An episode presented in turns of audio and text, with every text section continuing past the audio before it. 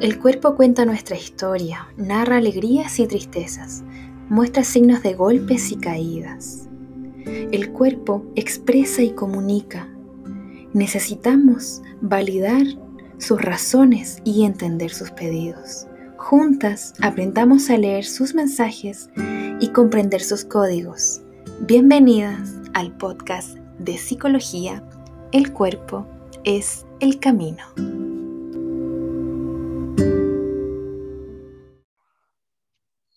Bienvenidos y bienvenidas comunidad al tercer capítulo de nuestro podcast El cuerpo es el camino.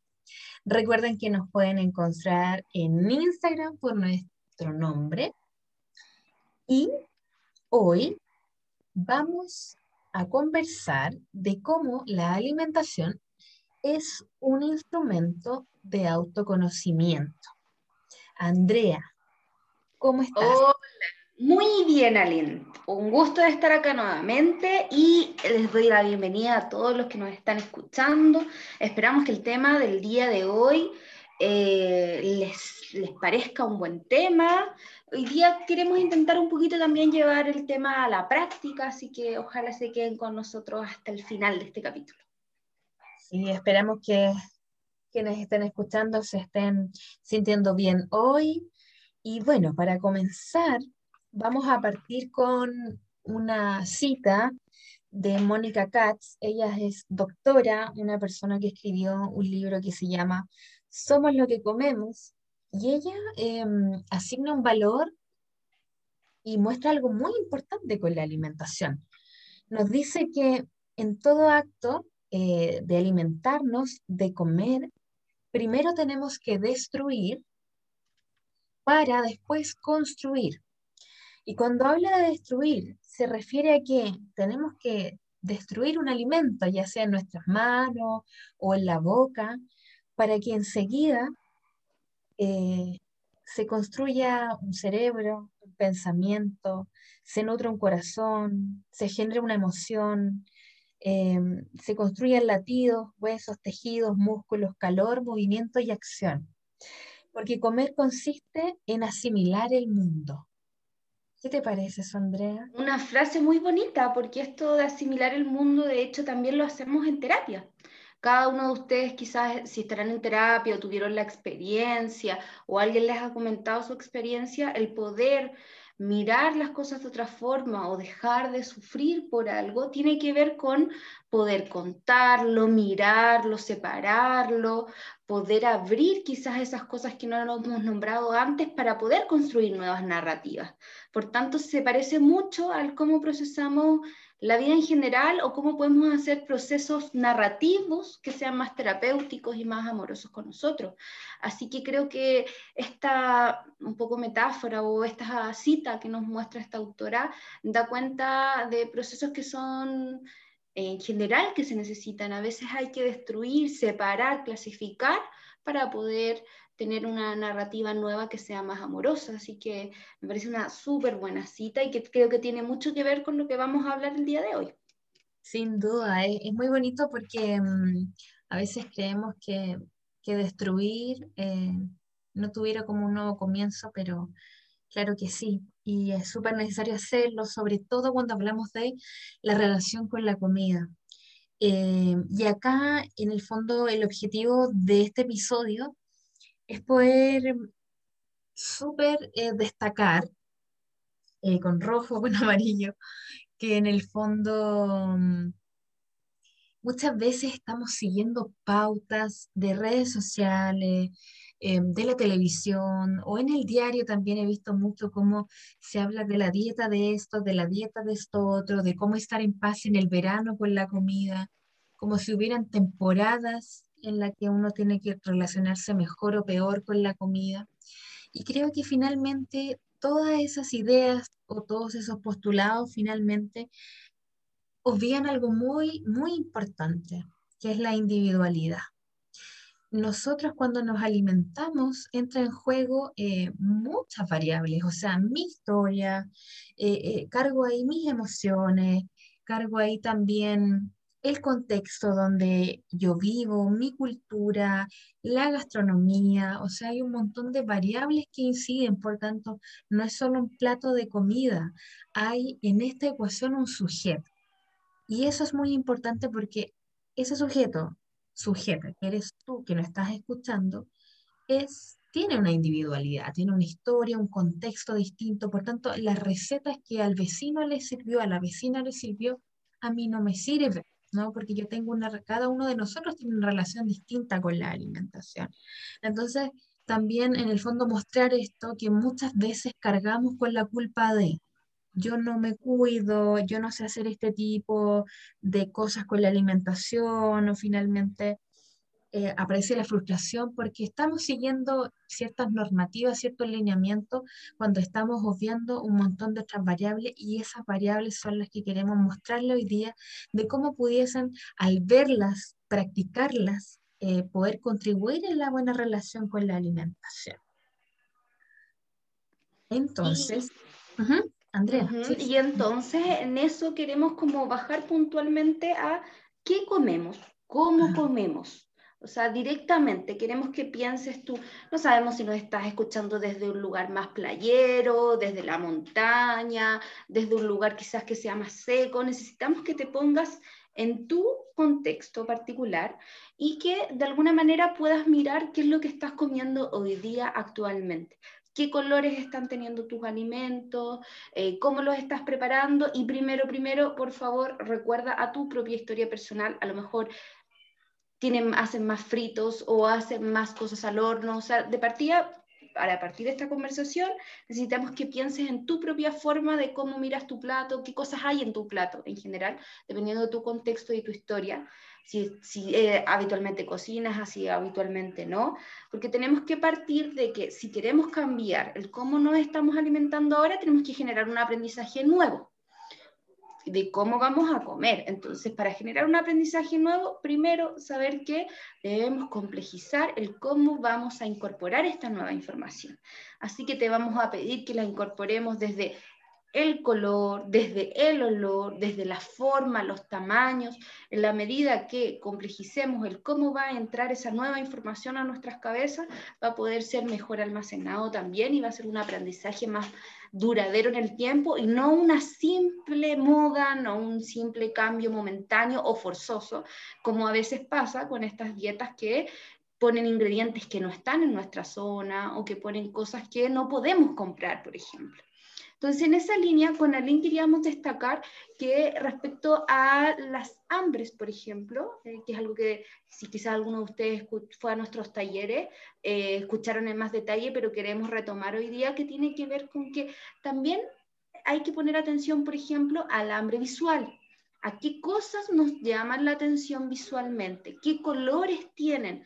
si por ejemplo paso por fuera de una pastelería, esos colores de el manjar o de las cosas más con azúcar, o en realidad son más las grasas, o qué imágenes aparecen quizás en televisión. También tenemos el hambre eh, olfativa. Si quieres ahí, Ali, me puedes seguir ahí ayudando con eso. Sí, mire, el hambre visual, yo creo que, como decías tú, Andrea, con ese claro ejemplo de cuando nosotros vamos pasando por una pastelería, los pasteles hoy día tienen eso, ¿no? No sé, yo recuerdo, siempre voy a, los recuerdos, pero no sé, la, torta a las que yo tenía acceso era una torta que hacía mi abuela y, era una torta muy sencilla, eran dos bizcochos y, con un poquito de manjar y, y, un poquito de crema que hacía ella o merengue, porque ni siquiera crema, era merengue, y arriba les ponía estas típicas pelotitas plateadas que no sé cómo se llaman.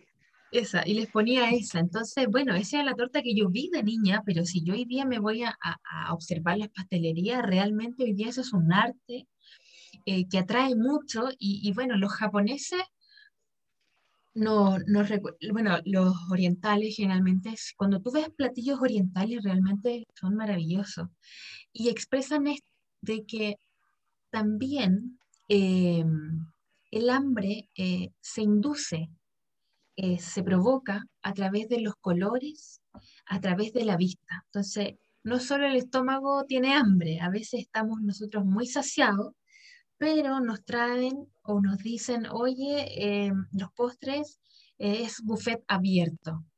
Y nos traen esos postres y son maravillosos, o sea, pequeños, con una fresa, con muchos colores, sutiles, o sea, un montón de técnicas que finalmente no es el pay de limón mezclado con un mousse, o sea, no es una olla donde está todo eso mezclado. Si fuera así, realmente no nos apetecería, pero es la forma, es el color, es la distribución lo que nos atrae. Entonces, está, tenemos esa costumbre incluso de no fijarnos cuando cocinamos para nosotros, como que eso lo dejamos al azar y ponemos cualquier plato y, llegamos y, y, ponemos los ingredientes del plato, como si realmente no fuera importante eso que estamos viendo o, o mirarlo también esa alimentación como un regalo para ti, ¿no? Entonces, bueno, ¿cómo se satisface esta hambre? Que esta hambre existe, el hambre visual, se satisface con belleza, eh, con la mezcla de colores y forma. Y el hambre olfativa, yo creo que también podemos poner el ejemplo, Andrea, no sé, pues cuando... Espérame, antes de pasar a la olfativa, ¿Mm? no quiero dejar de, de, comentar que un gran ejemplo es lo que hablamos, por ejemplo, cuando dicen comida de enfermos. No sé si en ah, su localidad lo ocupen o no, pero es típico que son pocos productos y además que se ven con colores también muy planos y nos dan ganas. Entonces, lo visual hay que tenerlo eh, presente porque a veces cuando sobre todo nos ponemos a hacer dietas, que ponemos uno o dos productos y que finalmente siempre vemos lo mismo, siempre el brócoli, siempre la lechuga, que al final ya solo al verlo y abrir el pote decimos otra vez los mismos colores, nos estamos jugando nosotros mismos una mala pasada, porque estamos poniendo sin color. Es decir, si sabemos que existe un hambre visual y yo lo que quiero es que me guste más esa ensalada, al final me estoy haciendo eh, una mala jugada si le pongo pocos colores o si la pongo en un formato poco atractivo visualmente. Es decir, si yo me quiero incentivar a mí mismo a comer saludable, esa comida saludable no la puedo poner con poca belleza, porque no voy a estimular mi hambre visual. Tengo que aprovechar que eso es una posibilidad. Tengo que intentar ponerlo lo más bonito posible, que den ganas de comérselo, porque eso es lo que quiero incentivar, comerme ese producto. Entonces, no nos hagamos comidas de enfermos nosotros mismos cuando nos estamos potenciando al comer algún alimento, sino que quizás cambiémoslo por comidas de pintores, no sé, comidas más artísticas. O sea, pongámosle color porque va a ser un elemento, eh, lo visual, lo colorido y también las formas de que no sea quizás algo tan grande o muy pequeño, como fijarnos en las proporciones, en los colores y en las texturas, que también eso a veces es visual no todo va a tener la misma rugosidad, rugosidad o va a ser igual de liso. Eso también entra por la vista. Así que recuerda, no a la comida del enfermo, sino que usted mire su plato y diga, sí, esto parece más de artista. Y por ahí vamos a ir bien. Entonces ahora continuamos con la olfativa. Sí, buenísimo ejemplo. Oye, sí, increíble, como tan insípido todo la comida enfermo. Y bueno, también ese es un claro ejemplo de por qué las dietas no sirven, porque finalmente te, te entregan esto de arroz, pollo, brócoli los siete días de la semana, o sea, evidentemente que cuando se te presenta un pastel te lo vas a comer. Es evidente, no, no es una culpa de, nosotros. La, responsabilidad radica en que nosotros estamos siguiendo ese tipo de, protocolo. Bueno, y el hambre olfativa, bueno, pensando también en cómo se estimula el cerebro, si pasamos por una cafetería, yo creo que a todos les dan ganas de tomarse un café o afuera de una panadería. O sea, yo creo que eso ya es clásico, el olorcito a pan, a una marraqueta, uno ya empieza a imaginarse una marraqueta, echarle mantequilla. Sí. Sí, extraordinario. bueno, bueno, este en otros países no está la marraqueta, Lin. Ah, no, pues, no. No, pues, eso bien chileno. Pero tiene un olor exquisito. En general las masas tienen un olor exquisito. Mm, en general las masas sí, es cuando están horneándose, maravilloso. Y bueno, esto tiene un, una razón de ser y es porque el olor ejerce un efecto muy potente y es algo muy primitivo en la mente subconsciente. O sea, nosotros eh, recordemos que el cerebro que tenemos no surge desde la nada, ¿no? Esto tiene un proceso evolutivo que se fue probando, ¿cierto? Así como cuando uno va creando un experimento, evolutivamente fue quedándose lo más sutil, lo que más era útil para cada temporada, para cada época nuestra, y el olfato, el rol que cumplía era poder identificar aquellos alimentos nuevos que se estaban presentando en el camino y que no sabían eh, las personas si realmente ese alimento era tóxico o no tóxico. Entonces, todo primero pasaba por la nariz. De ahí radica que nos tengamos una hambre olfativa, ¿no? A veces, insisto, estamos saciados, pero aparece un postre maravilloso a la vista y lo comemos. Aparece, no sé, una sopa con un olor extraordinario y la tomamos, porque finalmente es un tipo de hambre y es un tipo de sentido que se puede aprovechar muy bien para desarrollar una alimentación consciente y saludable. Y bueno, el hambre olfativa se satisface mediante fragancia. Y ahí yo creo que la Andrea sabe un poquito más de esto y creo que las, las especias, todo esto tiene un rol muy importante acá. Sí, es importante, creo que es algo que no utilizamos mucho quizás habitualmente, pero complejizar las especies también incluso puede tener como efectos hasta eh, salud más como, algunos tienen efectos antiinflamatorios, otros tienen circulatorio, entonces eh, podríamos potenciar incluso la sabiduría que viene de mucho antes y que es muy primitiva, asociada a que nos va a estimular, pero además puede tener hasta efectos positivos el complejizar y dar variedad a nuestras especies eh, que nos estimulen también a poder comer alimentos más variados. También si estos están, por ejemplo, eh, frescos. No es lo mismo que nos eh, nutramos de cosas frescas a cosas que tenemos, al brócoli que tenemos hace dos semanas en el refrigerador. Pobre brócoli, lo estamos satanizando. No queremos hacer con eso porque es muy rico. De hecho, por ejemplo, lo he comido frito y queda muy, muy bueno. Eh, pero a lo que vamos es que en la medida de, con las especias poder complejizar los olores con el mismo olor natural de productos que están sacados, por ejemplo, de nuestro, si podemos tener un huertito. A veces decimos, hoy un huerto suena lindo, pero tan complejo, pero quizás tener algunas especies en un maceterito por ahí o ir lo más frecuente dentro de lo que yo pueda, una vez a, la semana o una vez al mes, por último, que me dé ese espacio de ir a comprar cosas frescas y de detenerme a valorar el olor que eso pueda tener. Sí, sin lugar a dudas, yo creo que se nos olvida y también es algo que tocamos en el taller, que lo vimos, es como mal visto, esto de olfatear los alimentos.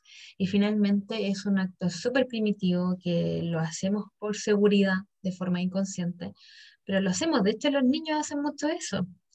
Finalmente, yo creo que el, ejemplo de los niños es súper evidente respecto de cómo debería ser nuestra relación con la comida. Ellos olfatean, ellos tocan la primera vez que se enfrenta a un alimento, es como para grabarlo, cómo utilizan sus manos, cómo observan, cómo huelen cómo mastican o tratan de masticar con su encía. Entonces yo creo que ese es un claro ejemplo de cómo nosotros podemos revincularnos con la comida. Y aquí aparece mucho también, eh, bueno, el hambre visual es un resumen, el hambre olfativo y el hambre bucal. Bueno, el hambre bucal refiere a que la boca también necesita sensaciones, necesita experimentar ciertos eh, alimentos. Entonces, no por nada nos gustan las cosas crujientes, no por nada nos gustan esos postres que de repente explotan en la boca, eh, no por nada nos gustan distintas texturas o no toleramos todas las texturas tampoco. Por ejemplo, hay personas que se, tienen, se comen eh, las frutas o, o las verduras con cáscara porque les es incómodo ciertas texturas. Entonces, enfatizar en que el hambre bucal también tiene que ver mucho con nuestros orígenes, con nuestra familia de origen y con las tradiciones gastronómicas. O sea, yo realmente, por ejemplo, no como tomate con cáscara porque a mí siempre mi mamá me dio el tomate sin cáscara y es realmente un proceso de reaprendizaje volver a comerlo así cuando realmente el tomate tiene en su cáscara muchas propiedades. Entonces, tiene que ver con esto de que hicimos en un principio de experimentar. Y acá en el hambre bucal y en todos los tipos de hambre es clave invitar a la mente a participar del proceso. Y acá eh, pensar cómo estoy comiendo. Y no solo qué estoy comiendo, sino cómo. Estoy sentada comiendo, estoy acompañada, em, cómo estoy comiendo, em, cuál es la frecuencia de cómo yo ingreso los alimentos a mi boca. Entonces, invitar también para que esos alimentos que de repente tú estás experimentando como nuevos, por ejemplo, te invitaste a probar cerezas, siempre creíste que las cerezas no te gustaban y a propósito de ir satisfaciendo estas hambres, dijiste, voy a invitarme, voy a regalarme una cereza y empezaste a comprobar cómo era, qué color tenía, su textura invitaste en el fondo a la mente a participar de eso, a saber si realmente te gusta o no, pero refiere a toda esta hambre, a poder ser consciente de estas hambres, nutrirlas, invitando a la mente.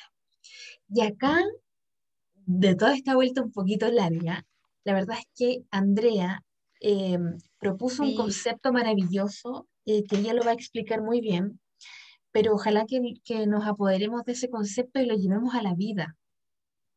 Sí, mira, Aline, yo ahí tengo que ser súper honesta. Esto no es un concepto que yo haya leído ni nada, sino más bien me lo robé un poquito eh, de mi pareja. Es que tengo que contar que eh, mi pareja es cocinero. Y creo que ese es un, un, área, un oficio, una relación con la comida súper relevante que, que, nos muestra desde otra mirada el cómo relacionarnos. Para, para la gente que trabaja en cocina, quizás alguno nos escucha, eh, es súper distinto cómo se relacionan con los olores, con los sabores y todo. Y creo que es un súper bonito eh, concepto para asociar y bajar todo esto que hemos hablado a lo concreto y entender un poquito como una cocina honesta entendida como una cocina que busca más bien nutrirnos sin intentar ser otra cosa, sin intentar preparaciones complejas, sino que por el contrario, poder ser nutritiva, poder ser eh, simple, pero rica, y tanto en nutriente como, como tal, o sea, como el producto que ingieres, como también la preparación que se utiliza. Es decir, preparaciones simples, pero bien hechas, eh, con materias primas que sean de la estación, eh, con materias primas que sean ricas para el cuerpo. Y creo que desde ahí, eh, por lo menos a mí, fue un concepto que me sirvió mucho para cambiar mi relación con la comida y qué estaba haciendo cuando estaba comiendo. Por ejemplo, ¿a qué lo podemos llevar? con cosas simples. Por ejemplo, si tú estás eh, quieres comer, estás en una estación determinada, en el verano, en el invierno, pensemos en el verano, buscar el producto que más haya en esa temporada, en tu zona, en tu localidad. Por ejemplo, a nosotros nos pasa acá en Chile con las humitas, por ejemplo, eh, que eh, el choclo aparece mucho más en cierta estación que en otra. Hay un plato que me gusta mucho que es la humita al plato, valga la redundancia. No sé si lo has comido, Alin. Humita al plato con carne asada modestia aparte, le queda muy rico a mi pareja. Pero bueno, más allá de eso, es poder decir, ok, yo voy a ir a la feria, no tengo que cocinar algo tan complejo hoy, voy a mirar qué es lo que está más barato y me llevo eso y preparo distintas cosas con eso. ¿Qué es lo más simple? Entre el producto esté menos industrializado, menos procesado, siempre va a ser mejor para mi cuerpo es decir, entre el producto más natural, ustedes pueden hacer el ejercicio diario, yo creo que eso me ha, servido mucho. Si voy a ingerir 10 alimentos distintos en el día, eh, ver a lo mejor que sean 7 no procesados y solo 3. Pero, por ejemplo, cuando estamos habituados a comer, no de un McDonald's o a comprarnos comida preparada o a comprarnos estos sachets de todo lo que viene envasado, son alimentos que vienen sumamente procesados. ¿Y qué hacemos? simplificamos también lo que va a comer nuestro cuerpo. O sea, nuestro cuerpo no va a digerir igual algo que venga ya muy procesado con algo que no. Entonces, en esa línea, ya con el hecho de comer lo que sea de estación, en abundancia, me puedo hacer jugos naturales, me puedo hacer con un mismo producto distintas preparaciones en el día. Es decir, poner cosas en mi alimento y las mismas estaciones van a hacer que mi alimentación sea variada, porque con cada estación van a venir productos nuevos van a venir nuevos aprendizajes también. O sea, cómo se prepara una fruta no es lo mismo que una verdura. Podríamos invitar a este, a este personaje algún día, lo voy a invitar a que nos pueda quizás comentar de preparaciones así específicas con nombres de platos y todo. Pero sí o sí, yo creo que lo que más es, es, saco de esto es, por ejemplo, que el producto sea lo más simple. Por ejemplo, a veces tenemos algunas preparaciones que vienen de grandes tiendas con muchos colores, pero muchos saborizantes. Con muchos productos alterados para que tengan su forma, para que se vean pomposos, para que tengan otro color u otra textura, pero que finalmente, si tomamos este concepto como cocinar más honestamente, no es honesto, porque muestra ser algo muy complejo o muy bonito, pero que en la práctica nos nutren cero. O sea, que son solo cosas infladas, que no tienen nutrientes. Entonces, a lo mejor podemos comer cosas ricas en calorías, pero que también tengan riqueza en otros elementos o en otras complejidades de la nutrición. Entonces, ¿cuál es nuestra propuesta un poco? Y que, cuando yo le comenté un poco de este concepto de cocina honesta, que, que, yo creo que también se parece mucho a lo que se habla en la literatura de comer intuitivamente o de, alimentarse más consciente, que es lo que hablamos también en el curso, que tiene que ver con ir simplificando ciertos procesos, pero sacando lo nutritivo y lo importante, es decir, si lo vamos poniendo paso a paso, primero, y relacionándolo con los tipos de alimentos. Voy a mirar colores predominan más, cuando hay más cítrico o cuando hay otros elementos y complejizar según los colores de mi estación. Ya ahí cambio mi relación. Otro, simplificar. Simplificar es comer alimentos que no sean tan procesados, intentar acercarme lo más a alimentos que no son eh, tan procesados. Por ejemplo, las mismas harinas. No es lo mismo probar harinas que vengan quizás con, con semillas, eh, a harinas que son más blancas y están mucho más procesadas. Yo no soy una entendida tan profunda en aquello. Yo creo que para mí lo más simple es mirar viene envasado o no viene envasado, viene directamente de la producción. Eh, esto, como partimos la sesión, lo tengo que moler, lo tengo que cortar, lo tengo que preparar para poder comérmelo, o en realidad viene directo, abro el envase y me lo como. Ya con ese puro ejercicio digo, esto es más procesado, esto no. O sea, si yo llego y abro un envase y me lo como, como típico, las pavas fritas, las ramitas, los chocolates, o sea, todos esos son productos que yo abro un envase y me lo como, eso es igual a algo altamente procesado. En cambio, si voy a alimentarme de algo que tengo que sacarle su cáscara, que tengo que partirlo, que tengo que hacerle algún proceso, eso ya es un producto que no está procesado, lo estoy procesando yo, o con mis manos, con mi boca, o con mi propio sistema digestivo, o si pasó por algún tipo de proceso como de, de calor o de frío, o lo que tenga que involucrar. Adicionalmente, si puedo complejizar o si puedo tener un aprendizaje nuevo de cómo voy a preparar, es decir, si yo siempre frío las cosas, bueno, voy a aprender a hornear o voy a aprender a cocer a baja temperatura, o voy, pero también preparaciones que me sean cercanas. No nos acerquemos a comprar la máquina última tecnología, quizás ese robot que es súper caro y que sale en televisión y es súper bonito, pero tú no lo tienes. Ve lo que tú tienes. ¿Tienes un horno? Ok, preparas con horno. ¿Tienes un sartén? Preparas con fritura. A lo mejor cambias el tipo de aceite a un aceite que sea de mejor calidad o, más nutritivo, por ejemplo, no sé, o las ensaladas. Cambio lo, eh, pongo la oliva y no pongo otro tipo de aceite, por ejemplo, porque el aceite de oliva sí me entrega ciertos nutrientes. Es decir, soy honesta con las preparaciones que puedo hacer. Mejor dedico a menos preparaciones con las cosas y los artefactos que tengo, pero varío en eso y no simplemente sueño con el robot, cuando llegue el robot voy a aprender a comer. Pero nunca me pude comprar el robot de cocina, entonces llevo dos años, tres años sin cocinar. Y por sobre todo, creo que es súper importante, si tú no cocinas, no es necesario que cocines algo complejo, pero intenta cocinar, aunque sea lo más básico. Al cocinar tienes que pensar qué productos hay, cómo los vas a lavar, cómo los vas a preparar, el tiempo que te dedicas yo les digo de primera impresión, yo era de las que cocinaba para sobrevivir. O sea, yo vengo de una familia con muy poco tiempo y por tanto aprendí a cocinar lo que me servía para sobrevivir y no me detenía en eso. Pero he aprendido y he visto también cómo el detenerte a cocinar, eh, aunque sea, por ejemplo, si tú no cocinabas nada, por último haz las ensaladas, pero ya solo el hecho de valorar cuánto te demoraste en preparar un producto va a cambiar tu relación con la comida. Entonces, puedes ir siendo también más honesta contigo y cómo te relacionas en simplificar, pero simplificar también para relevar las cosas importantes. Es decir, sumamos de nuevo, por ejemplo, si pensamos, ya voy a satisfacer mi hambre eh, visual, voy a poner más colores y voy a pensar en cosas de estación. Tenemos un punto. Voy a satisfacer mi hambre olfativa. Ok, voy a ver las especies que estén cercanos a mí y voy a comprar alimentos que están recién extraídos lo más cercano.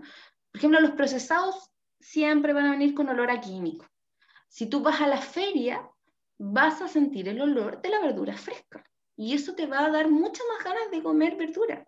Que si dejas la lechuga dos, o tres semanas, después la sacas, está toda ahí media malería la pobre y además con un olor que uno no quiere. Entonces, voy a satisfacer mi eh, hambre olfativa comprando productos eh, de estación, productos frescos. Y así, y voy a ir de alguna manera siendo más honesta con los productos que tengo, eh, pero también enriqueciendo la experiencia de comer. Como decía Lalín, como los niños, alguno de ustedes, si tiene hijo o tiene hermano, ¿se acuerda de que le escupieron la comida en la cara? Eso no es nada más que complejizar también. Obvio que uno no lo va a hacer como adulto, pero se refiere a que hay una relación de sentirlo, de tocarlo, de olerlo, y que es muy importante para poder ir cambiando tu relación con los alimentos. Y que según lo que hemos ido hablando hoy, puede ser una alimentación honesta. No tienes que comer lo que venga del extranjero necesariamente o cosas súper complejas de conseguir o caras, sino que eso también lo puedes lograr recordando las recetas familiares, por ejemplo, de preparaciones, dándote tiempo para cocinar y buscando la simpleza. Entre menos procesado, más nutriente y así. No sé qué te parece todo esto que acabo de contar, Aline. Maravilloso, maravilloso. Me encantó el, esta forma de identificar los procesados y, los no procesados, porque bueno, yo insisto con un poco con esta cultura de dieta que en el fondo como que te hacen aprender no desde los sentidos, sino que desde la mente, en el sentido de que te, no se te obligan, no quiero decir eso, pero te inducen a que mires las etiquetas y que mires cuánta grasa tiene y cuántos estos iconos de alto en grasa tiene, que finalmente lo único que hacen es alejarnos de los alimentos, separarlos, volvernos como súper separatistas, decir esto es bueno, esto es malo. No, con este tipo de alimentación, con la comida honesta, estamos invitando a que descubras qué te gusta y qué no te gusta, ¿no? No es decir, no, mira, este alimento tiene 180 calorías, entonces no me lo como. No, pruébalo conscientemente, date un tiempo y ve qué tal te parece y quizás no es tan apetecible como te parecía antes y entonces, ¿qué tal si intentas prepararlo tú y le incorporas fruta de la estación, le incorporas aroma y ahí se va nutriendo en el fondo en relación no a las normas que otros pueden establecer, sino a tu propio aprendizaje. Este tipo de alimentación a mí me gusta llamarlo como que va a impulsar al nutricionista interno que tú tienes. Todos sabíamos nutrirnos perfectamente bien, sino que cuando vinimos y nos adentramos en la cultura empezamos a llenarnos de de baches y, de unos parches de normas, de alimentos prohibidos, de restricción, de compulsión. Se empezó a complejizar todo y donde finalmente la pregunta es, ¿dónde está tu experiencia?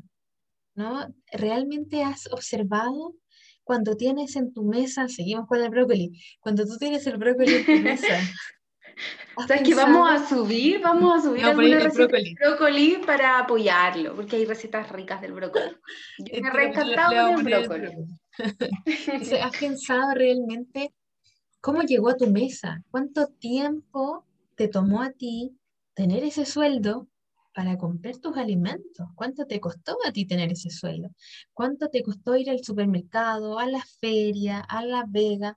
Para traer esos alimentos. La persona que dispuso les quitó la tierra, lavó esos alimentos y los puso en la, en, en la tienda, los puso en la estantería, y el caballero o la señora que manejaba el camión que trajo sus alimentos que llegaban al supermercado, y tú has pensado en todos los seres vivos que realmente participaron en que ese brócoli creciera de la forma que creció y tuviera el color que tiene, como el sol, como el viento, como la lluvia.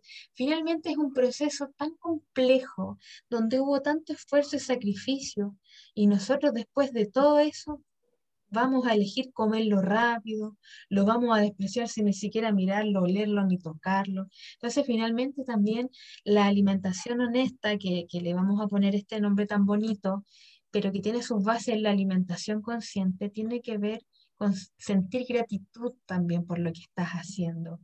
Y yo creo que, Andrea, tú das señales súper claras de, en el fondo, eh, comparto eso de que uno se alimentaba para sobrevivir, que no era importante nada más que tener la energía para seguir cumpliendo, porque la vida tiene, tiene, un ritmo, tiene un tono y y, es cierto, o sea, hay que hacerlo porque si no, la vida no anda y, seamos honestos, no, no vivimos. Entonces, y en ese sentido, como al menos, sin exigencia, al menos una vez al día, regálate una preparación.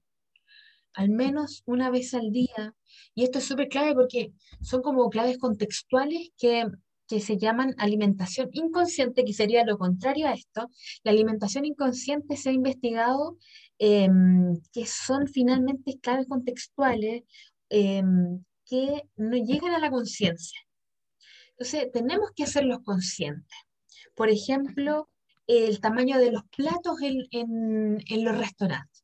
O sea, se ha investigado que mientras el plato más grande sea, la persona come más.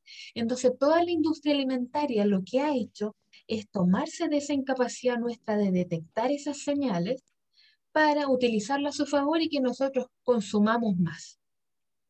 Entonces, eh, de repente es súper perverso, pero es así, eso está ocurriendo. No por nada también los M&M antes eran de, eran de un solo color y ahora son de colores porque descubrieron que también estaba el hambre visual y de un momento a otro, desde que M&M tenía los M&M de un solo color hasta que proliferó los colores, aumentaron significativamente las ventas. Entonces son claves contextuales que nos llegan a la conciencia, que nosotros tenemos que hacer un trabajo para verlo.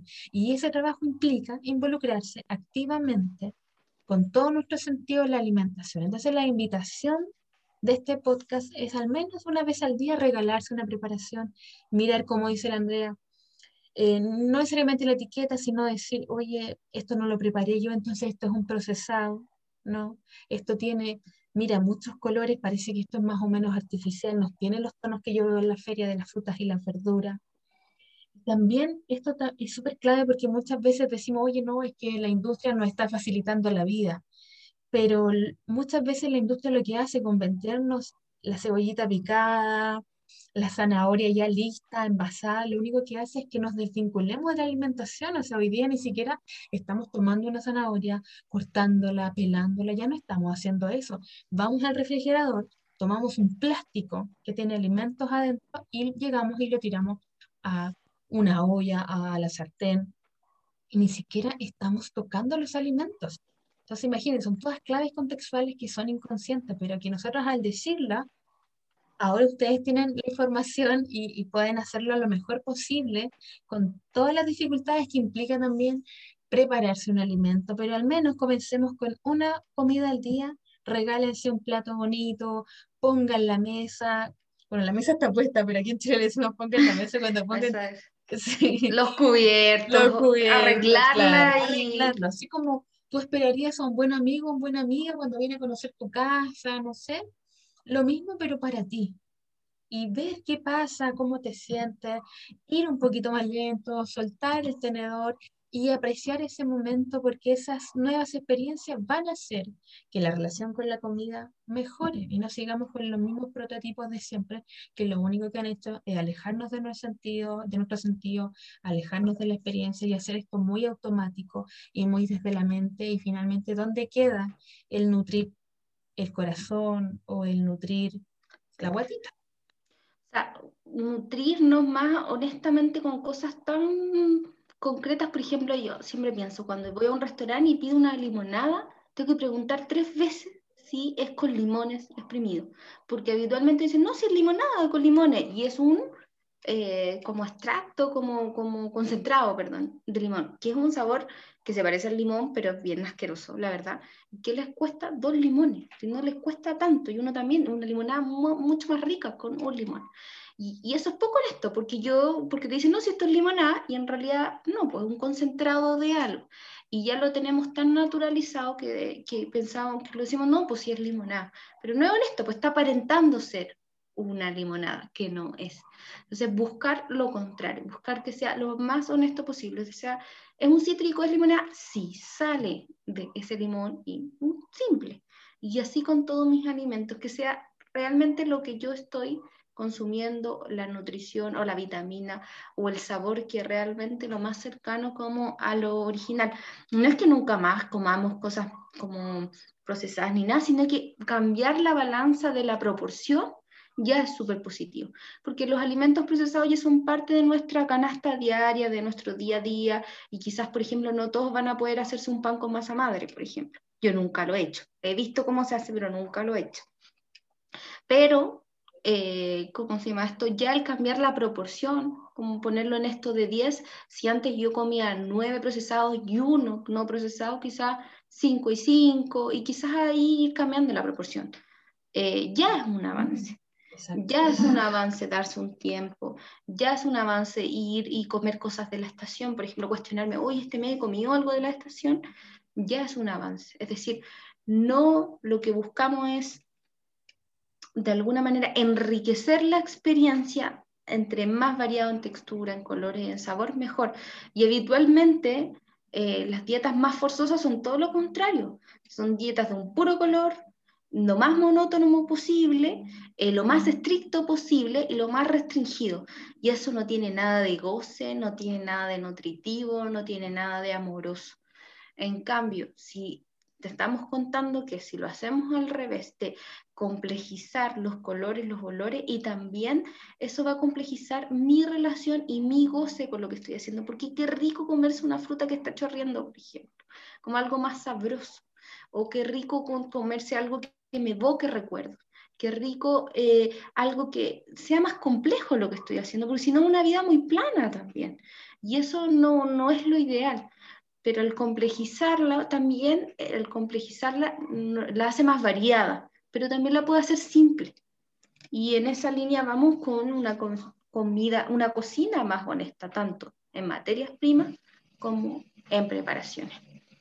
Sí, maravilloso. Me encanta porque mm, creo que como decís tú, Andrea, em, complejizarlo implica invitarnos a distintas cosas y a invitarnos también al placer. Estamos tan desvinculados de, o sintiéndonos tanta culpa por comer cosas ricas. Eh, y no es la idea, la idea es disfrutarlo. Si te lo vas a comer, cómete ese chocolate. Pero la diferencia está en cómo. La diferencia es cuánto tiempo también le regalo ese alimento, cuánta conciencia, y la conciencia no es culpa, sino que es atención, es prestarle atención a eso que yo estoy haciendo. Y desde la honestidad yo les planteo, cuando yo empecé a aplicar estas técnicas de alimentación consciente, eh, créanme que yo era una persona amante de los ultraprocesados, ni siquiera procesados, ultraprocesados, amante de la fritura, a mí eso, de verdad, yo sentía una papa frita y para mí era agua a la boca, de verdad. Pero cuando empecé a practicar esto, me di cuenta que realmente esos alimentos no me gustaban. Y ahora, eh, de verdad, créanme que esto ocurre. Empiezas a comértelo y no lo puedes terminar porque realmente no te gustan. Y eso es lo que hacen los procesados y los ultraprocesados, como les comentábamos en un inicio también. Finalmente todos los estudios también de psicología son tomados, son robados por la industria eh, para llevarlos a su favor y finalmente los procesados lo que hacen es eso, es que tú eh, pruebes y sea maravilloso al, al sabor, principalmente, sea algo muy placentero, y llega un momento en que, mm, de cierta forma, como que se atrapa la lengua, como que se seduce. Y ya después está tan adormecido eso, tu lengua, tu paladar, que después no, no estás sintiendo, por ejemplo, las papas fritas, solo es sal.